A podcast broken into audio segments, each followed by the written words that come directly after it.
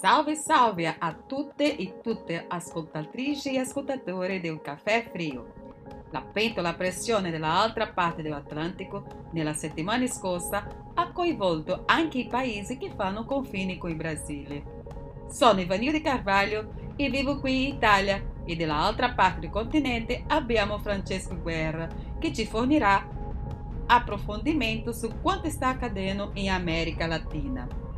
Ma Prima di aprire questa pentola, vorrei ricordare ai nostri ascoltatori che questa settimana in Italia, meglio dicendo qui a Roma, si realizzerà la riunione del G20 e che il pandemonio, così come chiamiamo il presidente del Brasile, sarà presente. E le notizie brutte non finiscono qui. Dovreste sapere che un paesino del nord Italia, precisamente Anguillara Veneta, ha la intenzione di conferire la cittadinanza onoraria a Jair Messias Bolsonaro. Ma vi potete credere in questa follia? Ma io dico, come viene in mente una cosa del genere? Ancora non ci posso credere. Aspetto che tutto questo rimanga soltanto nella intenzione di questo o questa e come dico io, intelligenza rara. Torniamo alla nostra pentola. Sono, anzi, siamo curiosi di sentire la tua analisi, Francesco. E cosa c'è di nuovo da quella parte? Per cui mi taccio e buon ascolto del caffè frio. Ciao Ivanilde, ciao ai nostri ascoltatori di Caffè Frio. Dunque, questa è stata una settimana piuttosto intensa, non solo in Brasile, ma in tutta l'America Latina, con una serie di situazioni in svolgimento, tanto per quanto riguarda appunto il Brasile, ma anche per esempio per quanto riguarda la situazione delle carceri e in generale del crimine organizzato in Sud America, soprattutto in Ecuador. Ci sono fortissimi indizi riguardo al fatto che in Ecuador, per esempio, stiano operando dietro a queste rivolte carcerarie vi siano i due maggiori cartelli del traffico internazionale di droga, i due più grandi cartelli messicani, ossia il cartello di Sinaloa e il cartello di Jalisco Nuova Generazione. Questi due cartelli, per quanto concerne l'Ecuador, potrebbero operare in collegamento con col PSS, col Primero Comando da Capitao eh, di organizzazione criminale originaria di San Paolo, ma che oramai si è estesa anche ad altre zone del Brasile e soprattutto ai territori di frontiera tra Brasile e Paraguay all'altezza di Pedro Juan Caballero e Ponta Porà. Uh, parlare del PSS porterebbe via quasi tutto il tempo del nostro caffè frio per pertanto rimandiamo questo approfondimento ad un altro caffè frio o ad un articolo su latinoamericano.info che è il mio sito dove scrivo appunto di America Latina e soprattutto di Brasile. Al di là di questo c'è stata l'estradizione di Alex Saab eh, negli Stati Uniti, da Capoverde agli Stati Uniti. Alex Saab è un, uno dei più stretti collaboratori di Maduro e sarà un po' da vedere questa questa estradizione a cosa condurrà. L'impressione è che gli Stati Uniti useranno il narcotraffico internazionale eh, nel quale Saab sta molto probabilmente coinvolto eh, come un'arma per eh, destabilizzare il regime di Maduro in Venezuela. La situazione del Venezuela, fra l'altro, è particolarmente complicata perché stiamo assistendo ad una espansione molto forte del cosiddetto tren di Aragua, non cosiddetto, è eh, la maggiore organizzazione criminale venezuelana, il tren di Aragua, che al confine col Brasile opera in congiunto con eh, sicuramente col PSS e forse anche con qualche altro gruppo brasiliano, visto che la zona nord del Brasile per quanto riguarda il crimine organizzato continua ad essere una polveriera e questo trend di Aragua ci sono conferme del fatto che, si sia, che stia espandendosi eh, in Cile. Ricordiamo che l'America Latina è molto diseguale per quanto riguarda la diffusione delle, dei, dei gruppi criminali operanti e quindi si ha una situazione altamente controllata controllata nel senso di forte radicamento di questi gruppi, di queste organizzazioni criminali in Messico, in Brasile, eh, in Colombia, chiaro, ma ci sono paesi dove si ha una presenza in certo qual modo ancora ad uno stato latente o ancora sono bande per lo più locali, eh, quali per esempio paesi come appunto Cile, Ecuador e anche direi Argentina e Uruguay. Quindi sono paesi da tenere sott'occhio perché questi cartelli della droga eh, vivono di eh, alleanze, tradimenti ed espansioni territoriali molto rapide che poi generano ulteriori fenomeni criminali e anche la formazione di ulteriori bande criminali, cartelli o non cartelli, dipende un po' come avviene questa organizzazione criminale. Oh mia Santa Maria de los Buenos Aires, Francesco, mi stai facendo una recensione del nuovo libro di Don Winslow? Se non è così, credo che la ambientazione e la trama è perfetto per un libro suo. Voi non credete? Ciliegina nella torta, in questi giorni, è stato catturato il narcotrafficante colombiano Dairo Antonio Suga, conosciuto come Otaniel, considerato il signore del narcos. E dai, sembra sempre un titolo di Don Winslow, che come potete notare non mi piace per niente. Scherzo! Ho divorato tutti i suoi libri. Mi domando se questi giri di cartelli del narco hanno dei intrecci tra di loro. Innocente la mia domanda, vero? Lo so, lo so, lo so. Ma non vedo la ora di sentire questa storia, Francesco.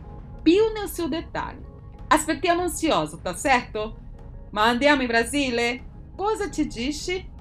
Per quanto concerne il Brasile, negli ultimi giorni è avvenuta questa grande polemica riguardante il cosiddetto Auxilio Brasil, che sarebbe un aiuto elargito dal governo alle persone in difficoltà economica e che andrebbe a sostituire il famoso Bolsa Famiglia elaborato anni fa dal, dal PT eh, all'epoca del governo Lula.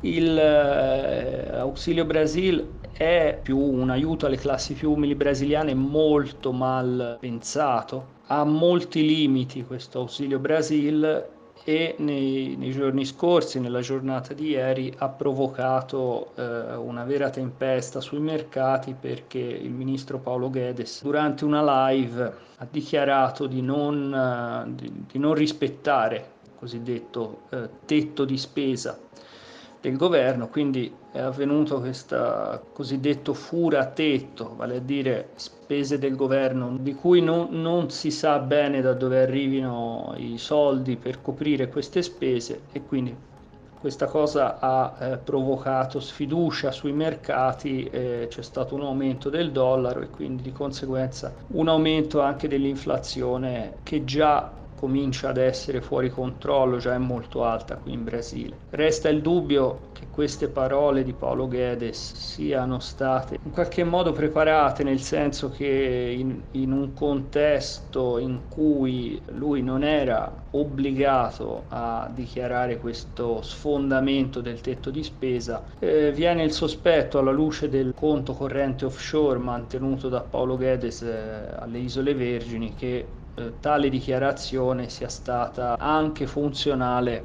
al suo arricchimento personale. La ciliegina sulla torta però di questa nostra settimana brasiliana, sempre più folle a causa del desgoverno, questa totale assenza di governo in cui siamo in cui stiamo galleggiando oramai da anni, che è il governo Bolsonaro, eh, sicuramente eh, la cosa, diciamo, la ciliegina sulla torta è stata la conclusione della commissione parlamentare d'inchiesta eh, sulla pandemia e la presentazione da parte del relatore di questa commissione parlamentare d'inchiesta, il senatore Renan Caglieros, eh, della relazione finale. La relazione finale, eh, contrariamente a quanto scritto da alcune agenzie di stampa e giornali italiani, non è affatto una passeggiata. Ci sono stati crimini che sono stati eh, derubricati, ma sono stati derubricati affinché diciamo, questa denuncia della Commissione parlamentare d'inchiesta possa eh, prosperare nelle sedi giudiziarie opportune, tanto nazionali quanto internazionali. Però vediamo, mh, vediamo più nel dettaglio di eh, capire questa relazione finale della Commissione parlamentare d'inchiesta a, eh, a che cosa, a quali risultati è arrivata.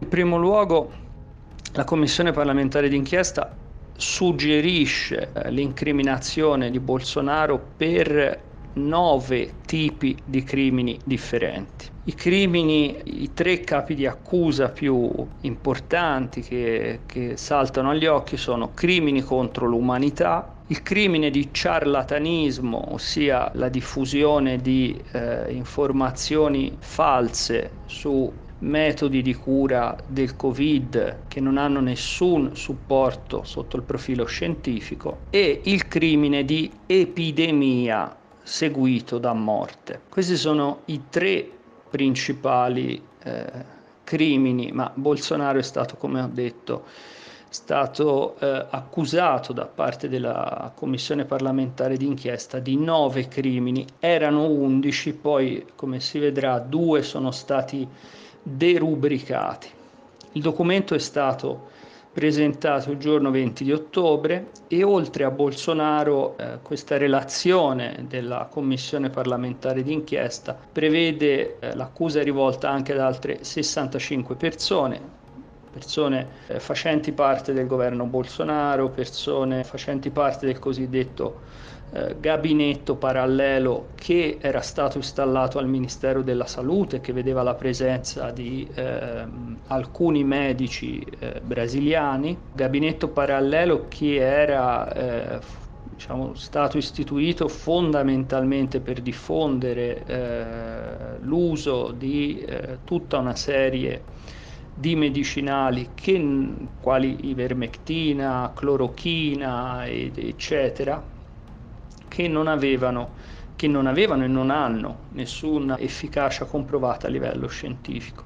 Nella relazione della Commissione parlamentare d'inchiesta i capi di accusa riguardano anche due imprese che sono state coinvolte nelle trattative per l'acquisto di uno dei vaccini contro il Covid-19, prese eh, che sono la Precisa Medicamentos e la Vesetelog e ci sono dei capi d'accusa anche per quanto riguarda la Prevent Senior. Prevent Senior è presa dei piani di salute di, di, di, che ha sede a San Paolo, la sede principale a San Paolo, che eh, diciamo, avrebbe tra le altre cose usato eh, i propri pazienti come cavie, eh, come cavie per l'uso di questi farmaci eh, non comprovati, la cui efficacia non è comprovata scientificamente e la prevenzione avrebbe anche agito in collaborazione col cosiddetto gabinetto parallelo istituito al Ministero della Salute. I crimini eh, di di cui i nove crimini di cui è accusato Bolsonaro sono quelli di epidemia seguita da morte, appunto, ciarlatanismo, incitazione al crimine, falsificazione di documenti, uso irregolare di fondi pubblici e eh, il reato di prevaricazione, vale a dire quando un uh, funzionario pubblico non agisce di fronte ad un crimine sospetto, ad una irregolarità sospetta, la qualcosa si riferisce in particolare a, eh, al fatto che Bolsonaro, secondo quanto riportato durante un'udienza alla CPI dal senatore Miranda, sapeva, senatore Miranda e frate- dal fratello del senatore Miranda, eh, funzionario pubblico al Ministero della Salute, sapeva delle irregolarità connesse all'acquisto dei vaccini e non fece nulla perché queste irregolarità coinvolgevano eh, il deputato eh, Riccardo Barros. Riccardo Barros è il capogruppo eh, governista alla Camera dei Deputati. Oltre a questi crimini, vorrei sentire una volta almeno cosa ha fatto di buono questo governo per i brasiliani. Oppure Brasile è fatto solo di amici e figli di questo individuo che governa il paese? Niente in questo governo è trasparente o ha un programma pensato per i cittadini o per la tutela dell'ambiente e di conseguenza alla popolazione originaria, voglio dire gli indigeni. A quanto pare il paese brasiliano sta tornando al secolo scorso, precisamente negli anni 80, dove la inflazione era la ordine del giorno io mi ricordo benissimo i miei genitori che facevano scorta di alimenti per paura che nel giorno successivo i soldi non bastessero più. So bene cosa significa. E vive il Conte Short. Andiamo avanti, Francesco. Ci racconti di più sulla chiusura della commissione parlamentare d'inchiesta che ha sollevato un poverone da quella parte. Oltre a questi crimini, vi è, come detto, crimini contro l'umanità violazione eh, del diritto sociale e crimini di responsabilità. Questa, le polemiche questo, in relazione a questo documento sono sorte perché? Sono sorte perché la Commissione parlamentare d'inchiesta ha derubricato i due crimini di genocidio contro le popolazioni indigene e il crimine di omicidio qualificato eh, di Bolsonaro sono stati derubricati rispettivamente a crimini contro l'umanità e il crimine di omicidio qualificato è stato eh, diciamo, ricompreso alla voce di epidemia seguita da morte. Questa, eh, si, è, si, sono diffuse fake news eh, in realtà per quanto concerne questo eh, queste due derubricazioni perché? Perché in realtà la mossa del senatore Alessandro Viera del partito, del partito Cidadania, che è colui che ha proposto questa derubricazione, la proposta si è basata su eh, problemi tecnici relativi alla possibilità di associare eh, il reato di il crimine di genocidio e il crimine di omicidio qualificato alle azioni eh, fatte, compiute dal presidente Jair Messias Bolsonaro nel corso, della pande- nel corso della gestione della pandemia. Perché questo? Perché mancavano eh, indizi del fatto che Bolsonaro eh, avesse compiuto azioni esplicitamente dirette allo sterminio dei popoli originari, cioè a dire eh, qualora il crimine di genocidio fosse rimasto e qualora questa relazione, non qualora, e una volta che questa relazione fosse stata inviata alla Procura Generale della Repubblica Brasiliana e alla Corte Penale Internazionale, Secondo Alessandro Viera, e questo è stato poi condiviso anche da, dal cosiddetto G7 della Commissione parlamentare d'inchiesta, questo tipo di crimine avrebbe mancato di un, eh, diciamo così, di un fondamento penale forte e quindi questa mancanza avrebbe rischiato di vanificare l'azione giudiziaria contro Bolsonaro. Questo soprattutto in relazione al eh, Tribunale Penale Internazionale perché?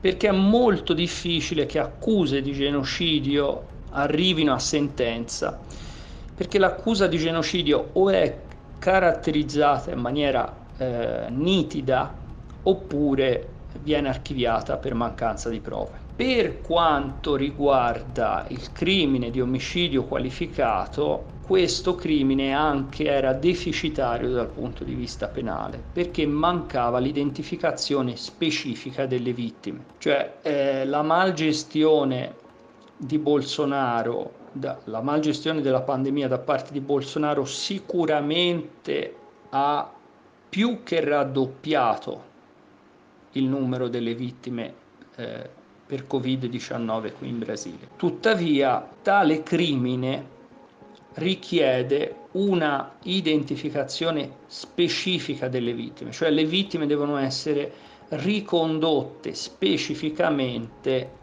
al soggetto imputato di omicidio qualificato. Quindi è alla luce di, questa, di queste considerazioni che si sono eh, sostituiti eh, i due crimini, sono stati ricompresi in altre fattispecie penali, come abbiamo detto.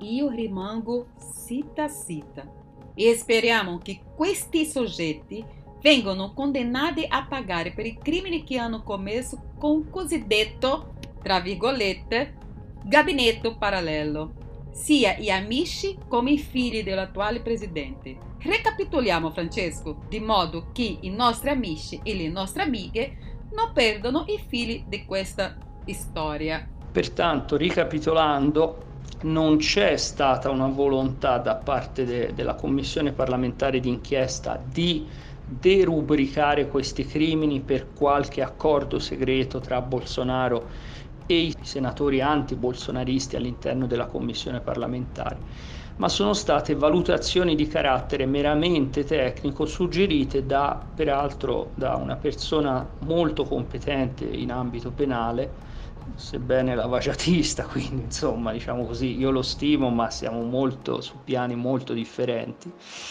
eh, che è il senatore Alessandro Viera. Pertanto, ricapitolando la situazione dei crimini commessi da Bolsonaro, Bolsonaro sarà indiziato per crimini contro l'umanità con riferimento alla questione della Prevent Senior, con riferimento alla tragedia successa a Manaus e con riferimento ai crimini commessi nei eh, confronti delle popolazioni indigene. Vale anche la pena mettere in risalto che all'interno della relazione eh, della commissione parlamentare di inchiesta eh, nonostante non si sia arrivati ad un'imputazione per il crimine di genocidio nei confronti di Bolsonaro, la parola genocidio ritorna costantemente con riferimento soprattutto alle azioni condotte da Bolsonaro e da, e da membri del suo governo in relazione alla popolazione indigene.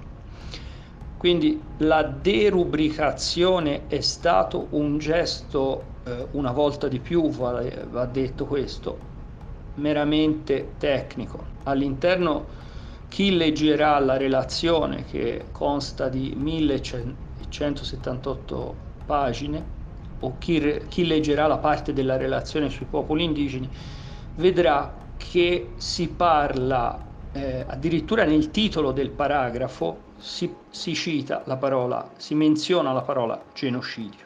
Ora, una questione critica, su cui appunto le mie critiche alla commissione parlamentare d'inchiesta riguarda l'atteggiamento assunto nei confronti eh, del cosiddetto partito militare all'interno del governo. L'indiziamento, diciamo così, l'accusa eh, nei confronti per esempio del ministro Walter Sosa Braganetto è eh, presente. Walter Sosa Braganetto era eh, è stato il coordinatore delle azioni per quanto riguarda il Covid-19, è stato ministro da Casa Siviu ministro della Casa Civile, vale a dire è il ministro più vicino al Presidente della Repubblica in Brasile. Perché eh, resto perplesso nei confronti dell'operato della Commissione parlamentare d'inchiesta con riferimento ai militari all'interno del governo? Perché per esempio Braganetto è stato indiziato all'interno della Commissione parlamentare d'inchiesta senza però eh, essere stato ricevuto dalla commissione. Quindi c'è stata una sorta di cura da parte dei senatori della commissione parlamentare d'inchiesta a non coinvolgere troppo i militari in tutta questa devastante e disastrosa gestione del Covid-19. Questa cosa lascia perplessi, lascia perplessi e sembra fare riferimento comunque ad una presenza dei militari nella politica in Brasile che è una presenza non solo forte ma è anche una presenza trasversale. Cioè da sinistra a destra passando per il centro il partito militare è presente nella politica brasiliana e questo a mio modo di vedere rappresenta un enorme limite della politica brasiliana e si è, è venuto ad avere poi un riflesso su, su questa gestione della commissione parlamentare d'inchiesta. Qual è il destino di questa relazione de, della commissione parlamentare d'inchiesta? E il destino è quello di essere votato questo documento il prossimo 26 di ottobre Fino ad allora la relazione potrà subire piccole variazioni. Una volta che la relazione sarà approvata, tale relazione sarà inviata alla Procura Generale della Repubblica, eh, qui in Brasile, e ad altre, ad altre istanze eh, giudiziarie del Ministero Pubblico. Per esempio sarà inviato al Ministero Pubblico di San Paolo eh, che sta eh, investigando la Prevent Senior per tutta una serie di reati legati sia all'uso dei pazienti come cavie, sia al cosiddetto eh, kit Covid, quella, quel cocktail di farmaci che addirittura veniva inviato direttamente a casa delle persone che, che hanno questo piano di salute senza nessun controllo medico. Eh, una delle grandi tragedie, apro brevemente una parentesi, una delle grandi tragedie del Covid-19 qui in Brasile è che ha messo in evidenza questa vecchia abitudine brasiliana dei brasiliani all'automedicazione, che è veramente una cosa pericolosissima a prescindere dal Covid. Infine, eh, il senatore Renan Caglieros ha già dichiarato che tale denuncia contro Bolsonaro eh, sarà presentata anche al eh, tribunale, eh, tribunale Penale Internazionale dell'AIA.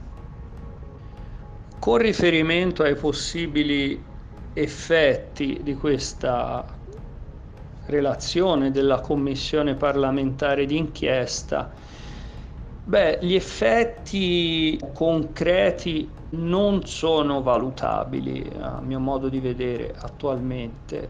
Non sarà semplice portare alla sbarra Bolsonaro eh, qui in Brasile anche per eh, diciamo una certa vicinanza tra lui e il procuratore generale della Repubblica eh, Aras. Ciò nonostante bisogna dire che Aras è al secondo mandato alla Procura Generale della Repubblica e questo secondo mandato lui l'ha ottenuto anche grazie all'appoggio di una parte della sinistra brasiliana.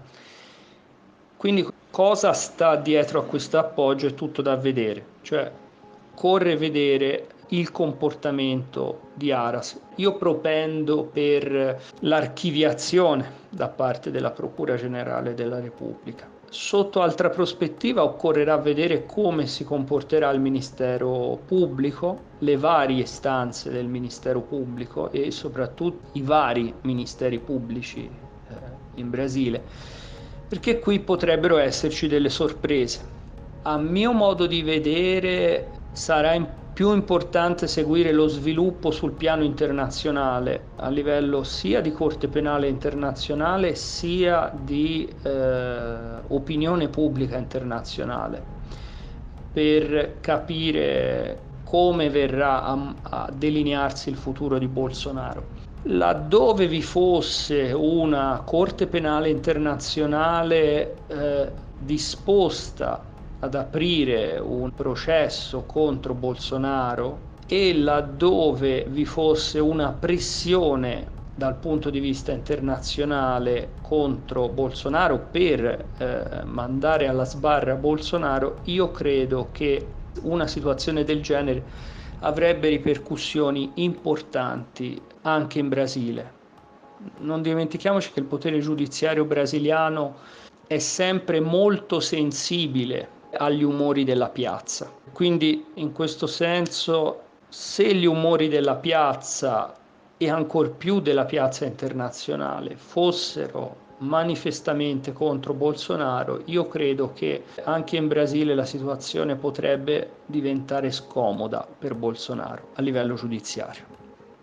Sia come sia eh, questa commissione parlamentare d'inchiesta ha svolto una funzione al di là dei limiti, delle critiche che possiamo fargli, però ha svolto una funzione fondamentale. A mio modo di vedere, la più importante funzione di questa commissione parlamentare d'inchiesta è consistita a livello internazionale nel fatto di avere sistematizzato i presunti tra 3.000 virgolette crimini di Bolsonaro e dei membri del suo governo.